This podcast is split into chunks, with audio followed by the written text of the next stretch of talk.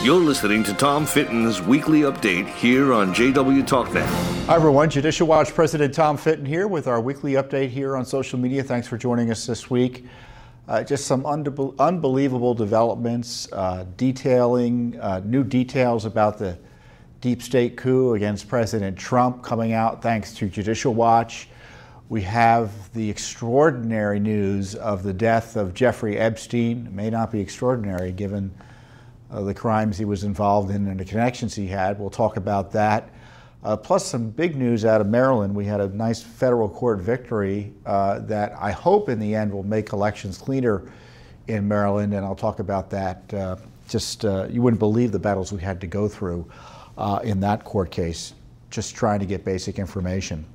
but I think first up, we'll talk about the death of Jeffrey Epstein. I think it's one of these scandals that highlights the concerns Americans have about the rule of law here in the United States, about the Justice Department, about equal treatment under the law, about the idea of a two-tier justice system, and uh, whether or not the government can be trusted to investigate itself. Now, Jeffrey Epstein, uh, several years ago, was convicted in, I think, state court in Florida of uh, sex crimes. Uh, as part of that uh, uh, plea deal he agreed to, Florida, at least the U.S. the U.S. Attorney in Florida, Mr. Acosta, who used to be labor secretary under President Trump, uh, agreed he wouldn't be subject to any federal crimes uh, stemming from those crimes. So basically, everything was supposed to be clear. Now, a lot of people have looked at that plea deal and thought it was too light and that it was a slap on the wrist. And I'm not in a position to argue that, but it was a plea deal. And he spent time in jail under very lax conditions. Uh, but uh, he was convicted. He had an agreement. The feds blessed it. And then more information about his victims has come out because they've gotten older and braver because they are older and have discussed. Uh, the allegations in more detail. Uh, the Justice Department's been embarrassed by the way it handled it. And, and, now Jeffrey Epstein, of course, has been tied to a whole host of political figures tangentially, tangentially to President Trump, really nothing there, uh, but more closely to Bill Clinton. He is a funder and founder, according to uh, Epstein's own people, of the Clinton Global Initiative, which is the Clinton Foundation. Uh, Clinton's been on his planes uh, two dozen times. And of course, given Bill Clinton's proclivities, there's a, a, sense that he may have been up to no good with him, uh, given Epstein's proclivities. Long story short, the Southern District of New York indicted him on crimes from the same time period that the Florida uh, representatives of the Justice Department had essentially given him a pass on. So the question is whether the indictment was political or proper.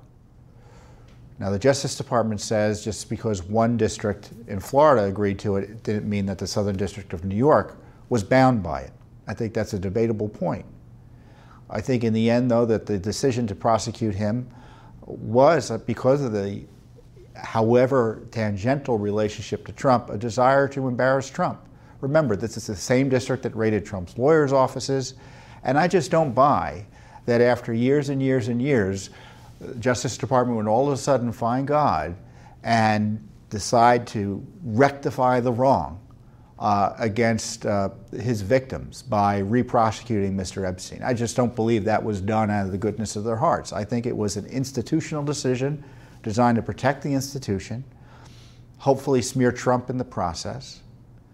And uh, so that being said, let's say that it was a proper uh, indictment. It doesn't mean I, I think Epstein's a great guy, but I'm suspicious when the Justice Department moves in these areas because of the political nature of the Justice Department decision making and prosecutions.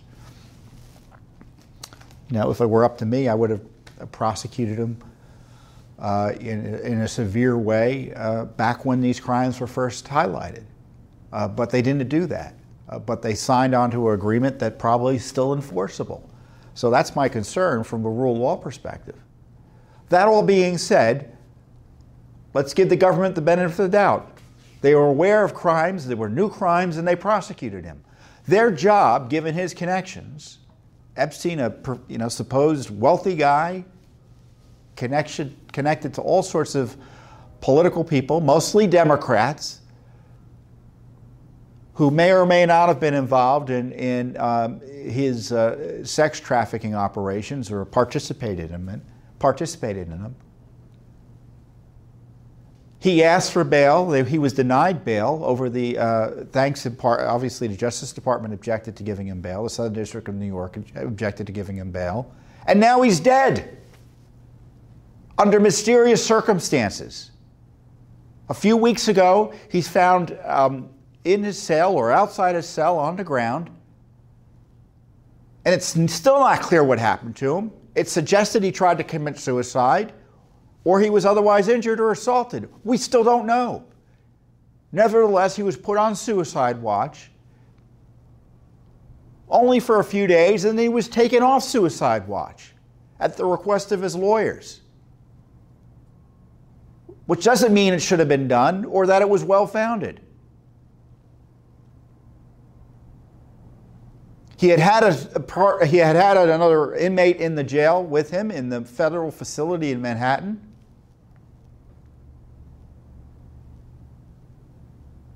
But then that person was removed and he's in the cell alone. And he's supposed to be watched or at least looked into, looked after every 30 minutes or so. And based on the reports, that was not done. For several hours, he was not uh, monitored. As others have said, given his, the fact that he was one of the most notorious prisoners in the United States prison system, probably the most famous person they had. He should have been watched 24 7. So you've got all of these fail now. Now, we, whether he committed suicide or not is an open. Now he's dead. He's dead. Now I don't know how he died. We don't know how he died. It's been a week almost. We still don't know how he died. The New York Post reported he was found in a way that suggested he had hung himself on his bunk. Some people have said that is bunk. They've been able to do, who have done that. The Washington Post reports that the autopsy initially has found that certain bones were broken in his neck. Which not though not all the time an indicia of homicide, are often an indicia of homicide. Meaning someone has strangled you. and broken the bones in your neck.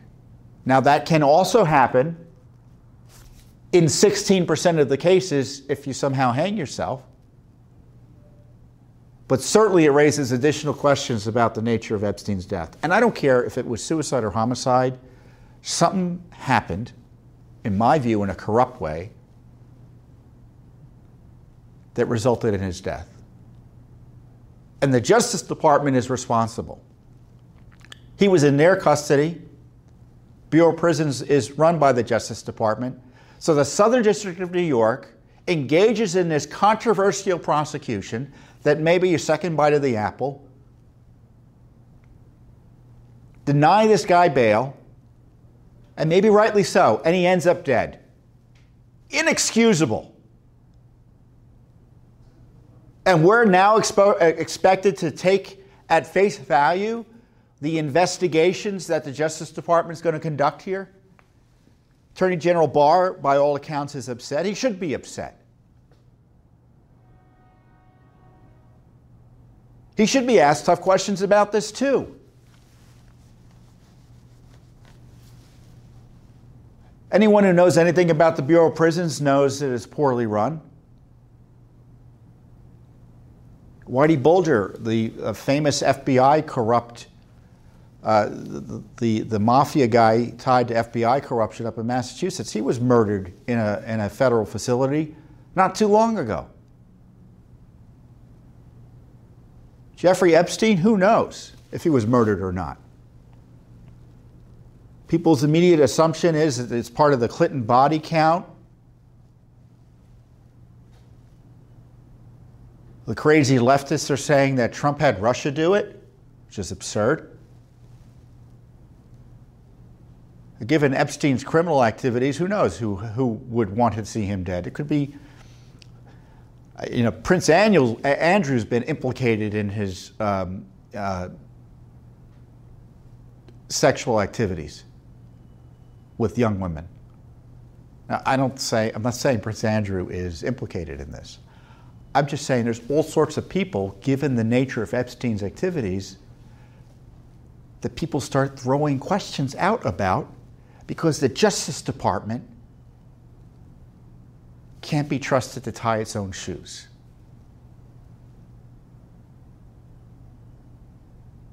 And one of the reasons it's not trusted is because of its record of corruption, its record of looking out the other way when there's a political figure that is favored or disfavored, political decision making in terms of prosecutions improperly made.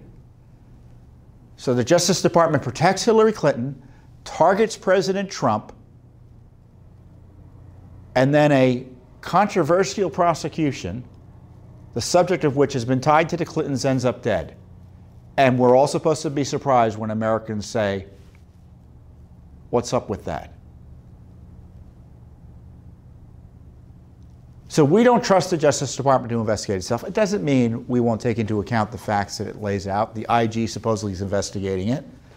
But I can tell you this the fact we still don't know suggests that misconduct is still continuing at the Justice Department and the FBI and the Southern District of New York and the Bureau of Prisons. That's why, as soon as we could, on Monday, we began a Freedom of Information Act investigation of the Epstein death. Who can you trust? You can trust Judicial Watch. You may not trust the Justice Department, you may not trust the FBI, but you can trust Judicial Watch to ask these questions. Because the court process that we operate under, assuming they don't give us the documents, is, a, is, a, is the best way currently available under law to get the truth out about what the government's up to. Better than an IG investigation, better than Congress, better than anything out there. I don't know if Epstein died or not or was murdered or not. There are questions about the circumstances of his death that we deserve the answers to. And frankly, the whole handling of the Epstein matter needs to be under investigation because it's all part of the piece. He's dead because someone made a decision to prosecute him and keep him in a federal facility. Was that decision done under the rule of law or for political purposes? I don't know. But we're going to ask those questions. So, uh, what, what a terrible scandal. What, uh, you know, and, and, um, and what's interesting is because you know you look at the various conspiracy theories, and, and everyone says, well, you shouldn't be following conspiracy theories.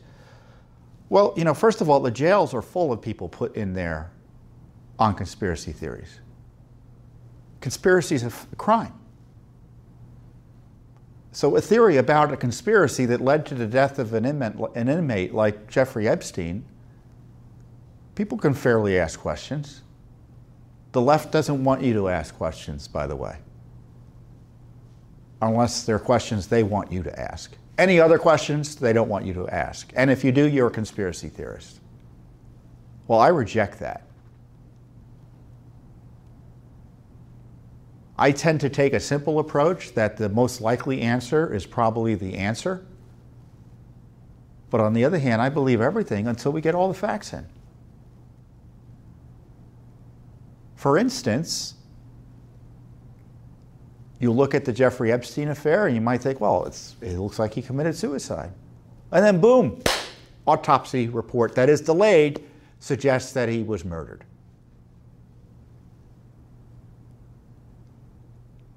So by suggesting he's murdered, is the autopsy, uh, is the medical examiner a conspiracy theorist? Of course not.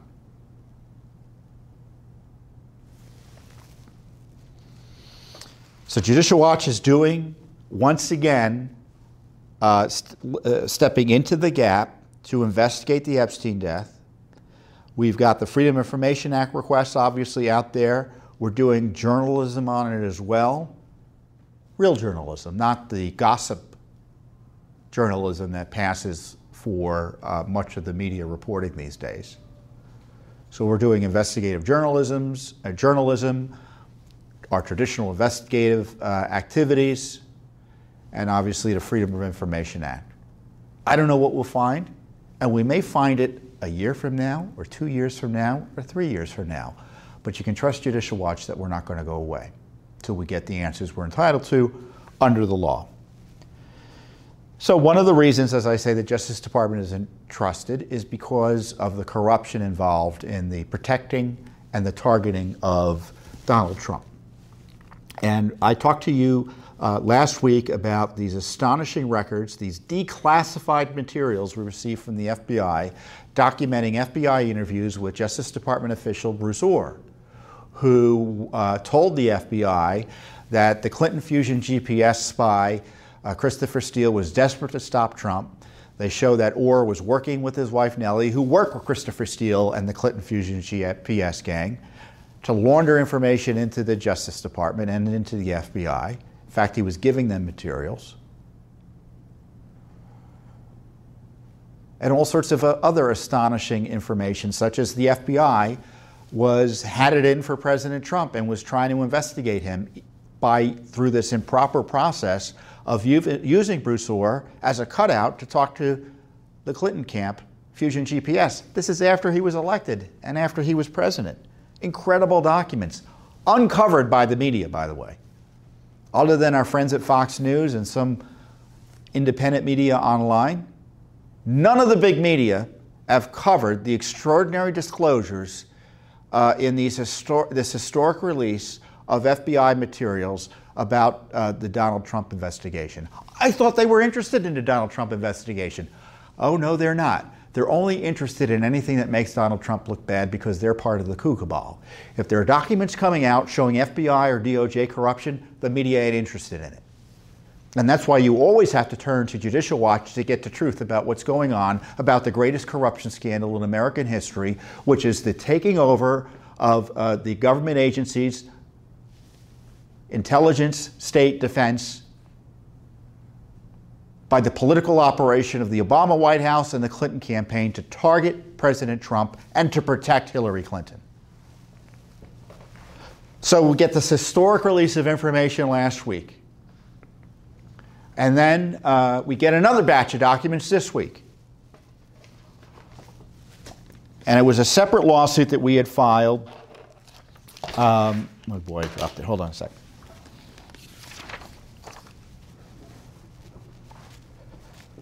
Showing that uh, we had asked for documents separately, asking for communications with Fusion GPS and Nellie Ohr and things like that. So we had to sue separately for that, in addition to the lawsuit we had for the FBI 302 reports that were released to us last week.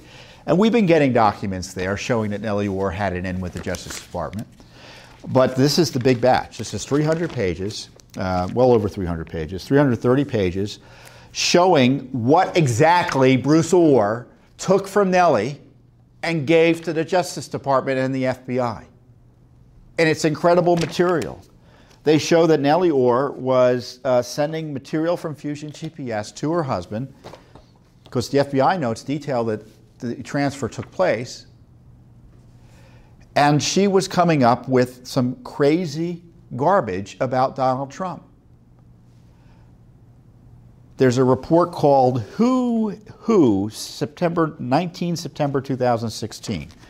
So this is the this is I'm going to find it here. Forgive me. I do prepare for these presentations I give to you, but you know there's a lot of material we're dealing with here. So unlike the folks you see pretend to give you news on TV, I actually I'm trying to figure out what the truth is before I go on here. And this is the document that Nellie Ohr provided to her husband because of Fusion GPS and Clinton. So this is a Clinton document. And remember, in the 302s, Nellie Ohr uh, Bruce Ohr said that, I, uh, that he gave the material, the FBI acknowledged they got the material from Nellie Ohr with the fusion GPS material struck through. So they were trying to disguise the origin of the material. And these documents show that Nellie Ohr was sending Bruce Ohr all this dossier garbage. They, there, there's even reference in text messages to the P dossier or the yellow dossier, which is that fakes, that outrageous defamatory smear tying President Trump to some weird activities in Russia. And here she comes up with this chart. There's about 80 names of Russians and others that she tries to try to Trump world. And it, it didn't matter. It was, as I say, an insane version of Six Degrees of Kevin Bacon. I don't know if you've ever heard of that, but uh, I, I may be dating myself. Am I dating myself, guys? No, my colleagues are saying no. So the line is takes Kevin Bacon, and you can take anyone in the country, and they'll be six degrees away from Kevin Bacon. You can tie him to Kevin Bacon. Well, imagine doing that for a figure like Donald Trump. That's what was this dossier, except it's the Russian, Russified version of it. And uh, the document shows the list of individuals allegedly linked to Trump and Trump world generally include a Russian involved in a gangland king, uh, killing, a Uzbek mafia don, a former KGB officer suspected in the murder of a, a, a Westerner, a Russian who reportedly buys up banks and pumps them dry, a Russian money launderer for Sergei Magnitsky, uh, a Turk accused of shipping oil for ISIS, a couple who lent their name to the Trump Institute promoting its, quote, get rich quick schemes, and this is my favorite. She also tries to figure out who was the guy who allegedly poured Trump a drink in Moscow. That's how crazy this is. So you've got this chart given to the FBI through her husband, Bruce Ohr, created with Clinton DNC campaign funds. That is just 80, uh, 10 pages, 80 names of a crazy conspiracy theory. I tell you what, if you walked into a room and you saw all this type of material on the wall with all the strings connecting everyone to Trump, you'd say, who's the crazy person who came up with this? Yet this was the basis for the FBI spying on President Trump. Nellie Ohr, whose wife, whose husband worked at the Justice Department, was hired by Fusion GPS. It's quickly now, it's, it's now apparent why they hired her. It was like hiring the Justice Department. Think about this you're at work and your spouse is sending you material at work all the time, and you're telling your colleagues to use it. Why would you think that's appropriate? Certainly, as a Justice Department official. The documents also show she sent around a Manafort chronology. I didn't know that Nellie Ohr was involved in helping the FBI with the Manafort investigation. Did you? I wonder if Paul Manafort knows that.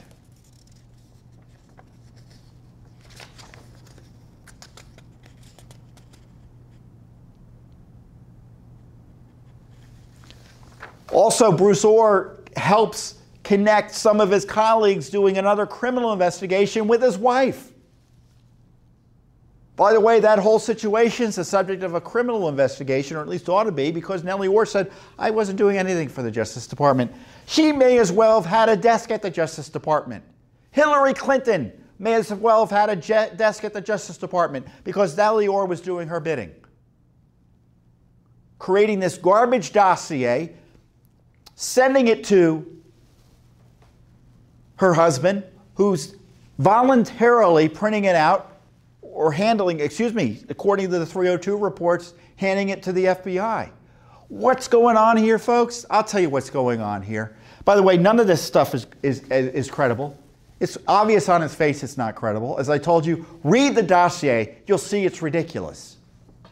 And of course, it wasn't panning out. In January 2017, Comey admitted this is the day he ambushed it with uh, ambushed President uh, Trump, President-elect Trump, with it after a meeting with Obama and Biden in the Oval Office. By the way, He admitted it was salacious and unverified. Mueller, in his report, admits the report, the dossier is unverified. It wasn't panning out, yet they were telling a FISA court repeatedly it was good stuff, and they knew it wasn't. They knew their agent, their, their, Christopher Steele informant, was compromised. They knew it was politicized because they were desperate to stop Trump. Both Fusion GPS, obviously, and Peter Strzok with his insurance policy.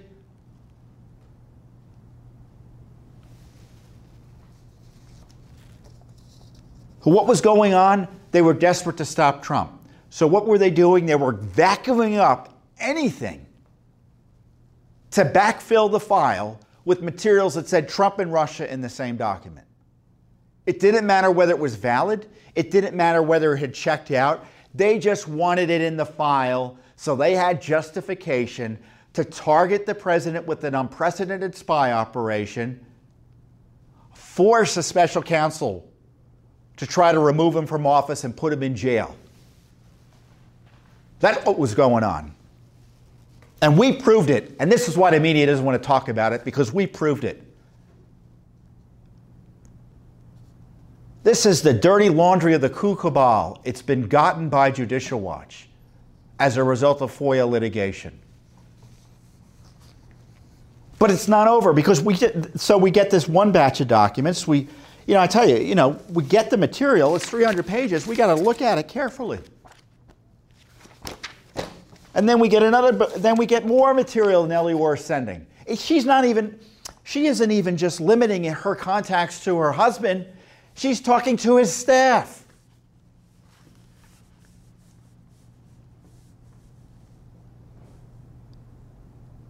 Bruce Ohr was running essentially the international crime section of the Justice Department. And Nellie Ohr is sending email after email after email, anti Trump material as well, to his staffer, who is a Russia expert as well. And the emails, she does, it's, it's Russia, um, Russia language news reports. I haven't translated them. Why is that?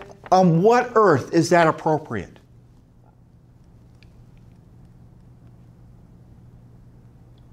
So we think Christopher, we know Christopher Steele was an informant for the FBI, right? Who worked for Hillary Clinton.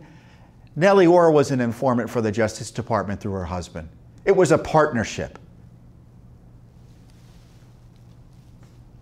So I don't know if the Justice Department's looking into this outrage. Presumably they are.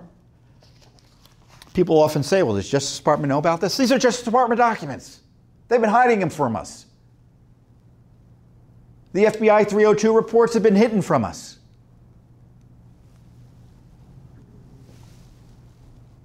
This is an unprecedented attack on the president. This is, and when you see these documents, Bruce Ohr conspiring with the FBI to launder this garbage from his, uh, his political agent wife and the foreign spy Chris Steele.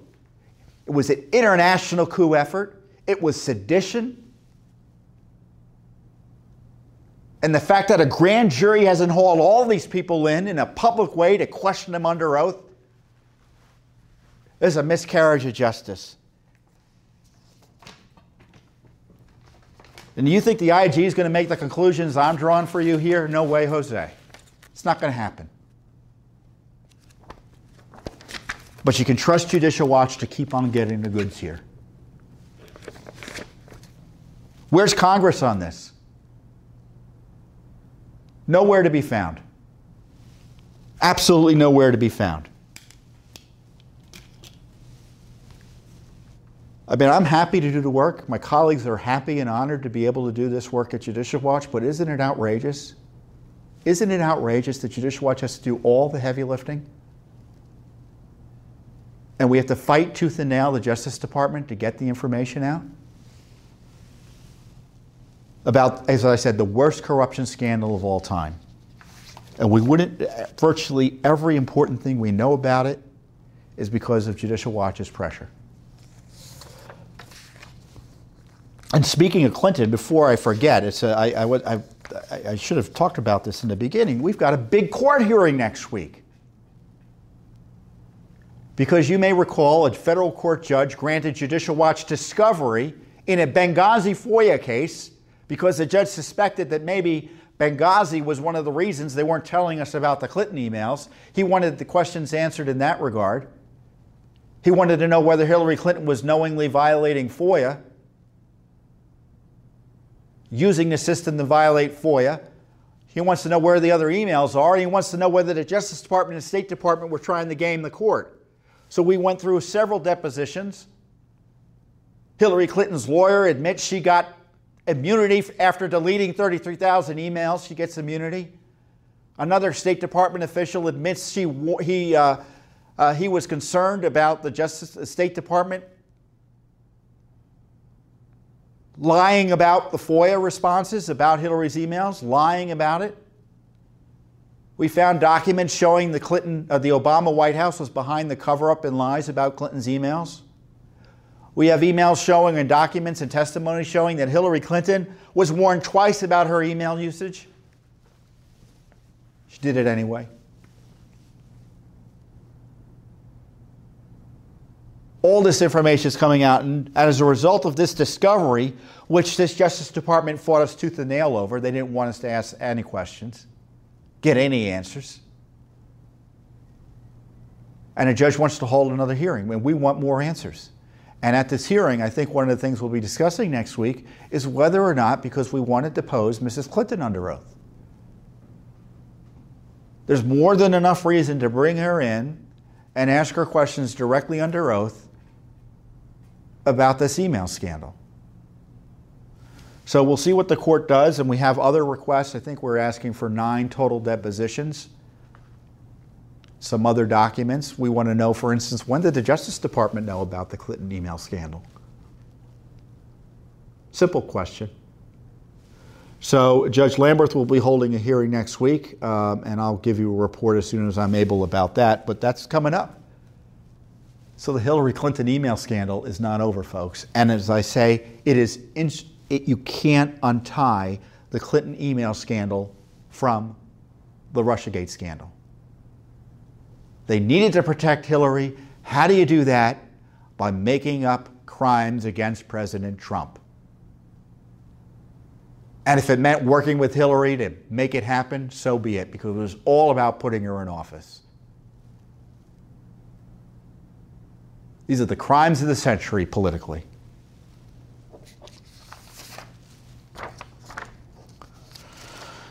So, what else is going on? Great news, actually, out of Maryland. We had, this is outrageous in, in a, actually a few ways, though, but was a good result in the end.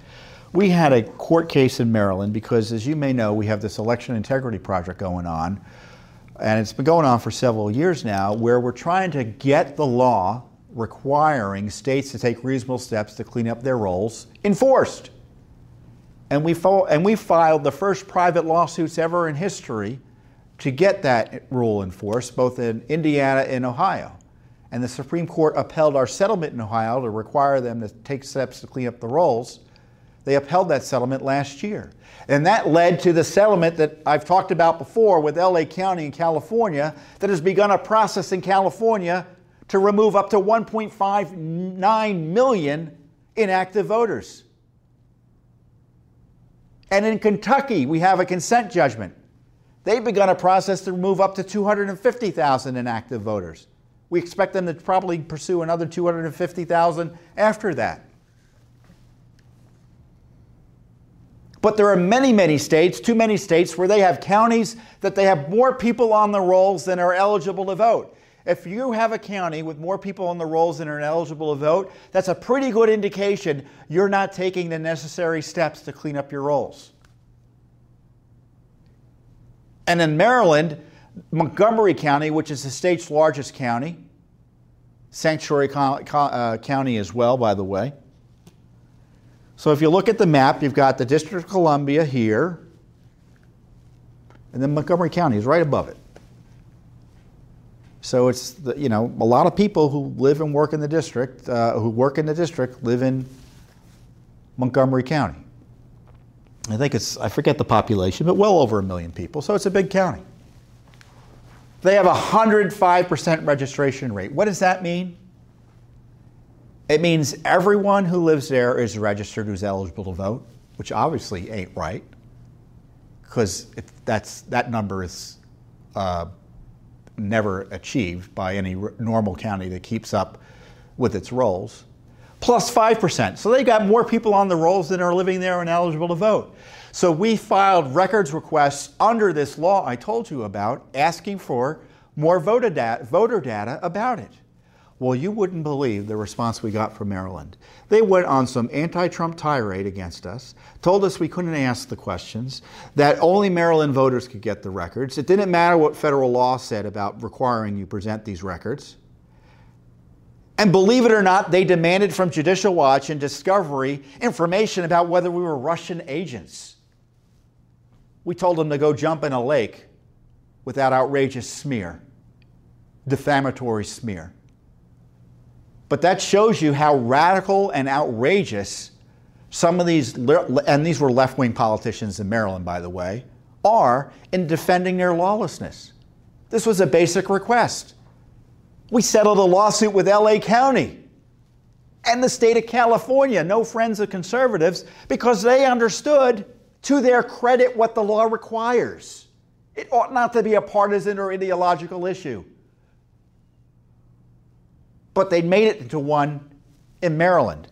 And thank God a federal court judge saw through this and ordered the state of Maryland to produce voter list data for Montgomery County to Judicial Watch. So we can try to figure out what's going on with the dirty lists there.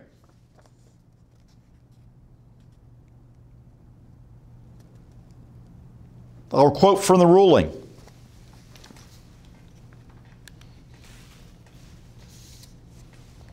If Judicial Watch had submitted requests for voter registration data corresponding to the thousands of Montgomery County voters, the state would have been required to produce each record pursuant to Section 8I, which is the section of the law, federal law, that requires them to turn over information to us. Instead, Judicial Watch merely submitted a single request for a voter list containing and compelling the same information, compiling the same information about the thousands of voters in Montgomery County.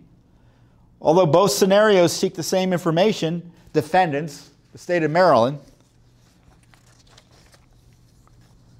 believes that the NVRA, the National Voter Registration Act, would require compliance with only one of them. Rejecting Judicial Watch's request based on semantics would be tantamount, tantamount to requiring Judicial Watch to make thousands of separate requests. Neither the NVRA, the court, nor common sense can abide such a purposeless obstruction. You heard it. That's how they described the politicians we were fighting. That's how the court described them engaging in purposeless obstruction. Organizations such as Judicial Watch have the resources and expertise that few individuals can marshal thanks to your support. By excluding these organizations from access to voter registration lists, the state law undermines Section 8, Section 8's efficacy. Accordingly, the Maryland election law is an obstacle to the accomplishment of the NVRA's purposes, which is to make sure that there are reasonable steps being taken by the states to clean up the rolls. It follows that the state is preempted so far as it allows only Maryland, Maryland registered voters to access voter registration lists. So this is a great victory. But isn't it outrageous that we had to go through that fight? You could see what the court was saying there. You had taxpayer money being wasted on purposeless obstruction on this basic request for information that Judicial Watch was making in the public interest to make sure that the voter lists in Montgomery County, Maryland, and the state of Maryland were being cleaned according to federal law. So I'm hopeful now that we've gotten this positive court ruling that we can now begin to proceed with our efforts to require the state to clean up the rolls. And who knows, maybe they'll settle with us, like we did in Los Angeles County in Maryland and, and, and in California. Maybe their anti Trump fever is past. But I tell you, isn't this great? I love Judicial Watch. Obviously, I'm the president of Judicial Watch, but we get these documents out about Bruce Ohr. We're able to come in and talk and, and, and uh, push for the American people in, uh, on the Epstein case, where we can come in and ask questions on behalf of the American people about what really happened. And we can take steps to clean up voter rolls in states across the nation, steps that the Justice Department should do but isn't doing. And taking on government officials who don't want to follow the law and make your elections dirtier and less fair. Only Judicial Watch is doing all that. And, I'm, I'm, and that's why I love Judicial Watch, because we're able to do all of that. And we do it with your support. And I'll say it once and I'll say it again. If you're not supporting Judicial Watch, you should. And I hope this report has given you good reason to not only begin supporting Judicial Watch, but those of us, those of you who are already supporting us, good reason to continue your support. So I'll see you next time. I think I'll be taking some vacation next week. So I'll see you shortly with Judicial Watch's next weekly update. In the meantime, go to our website at judicialwatch.org and on Facebook, obviously, and YouTube, everywhere else uh, to follow our work in the meantime. I'll see you next time and have a great week. You have just listened to Tom Fitton's weekly update on JW TalkNet. Remember to subscribe and donate at judicialwatch.org/donate.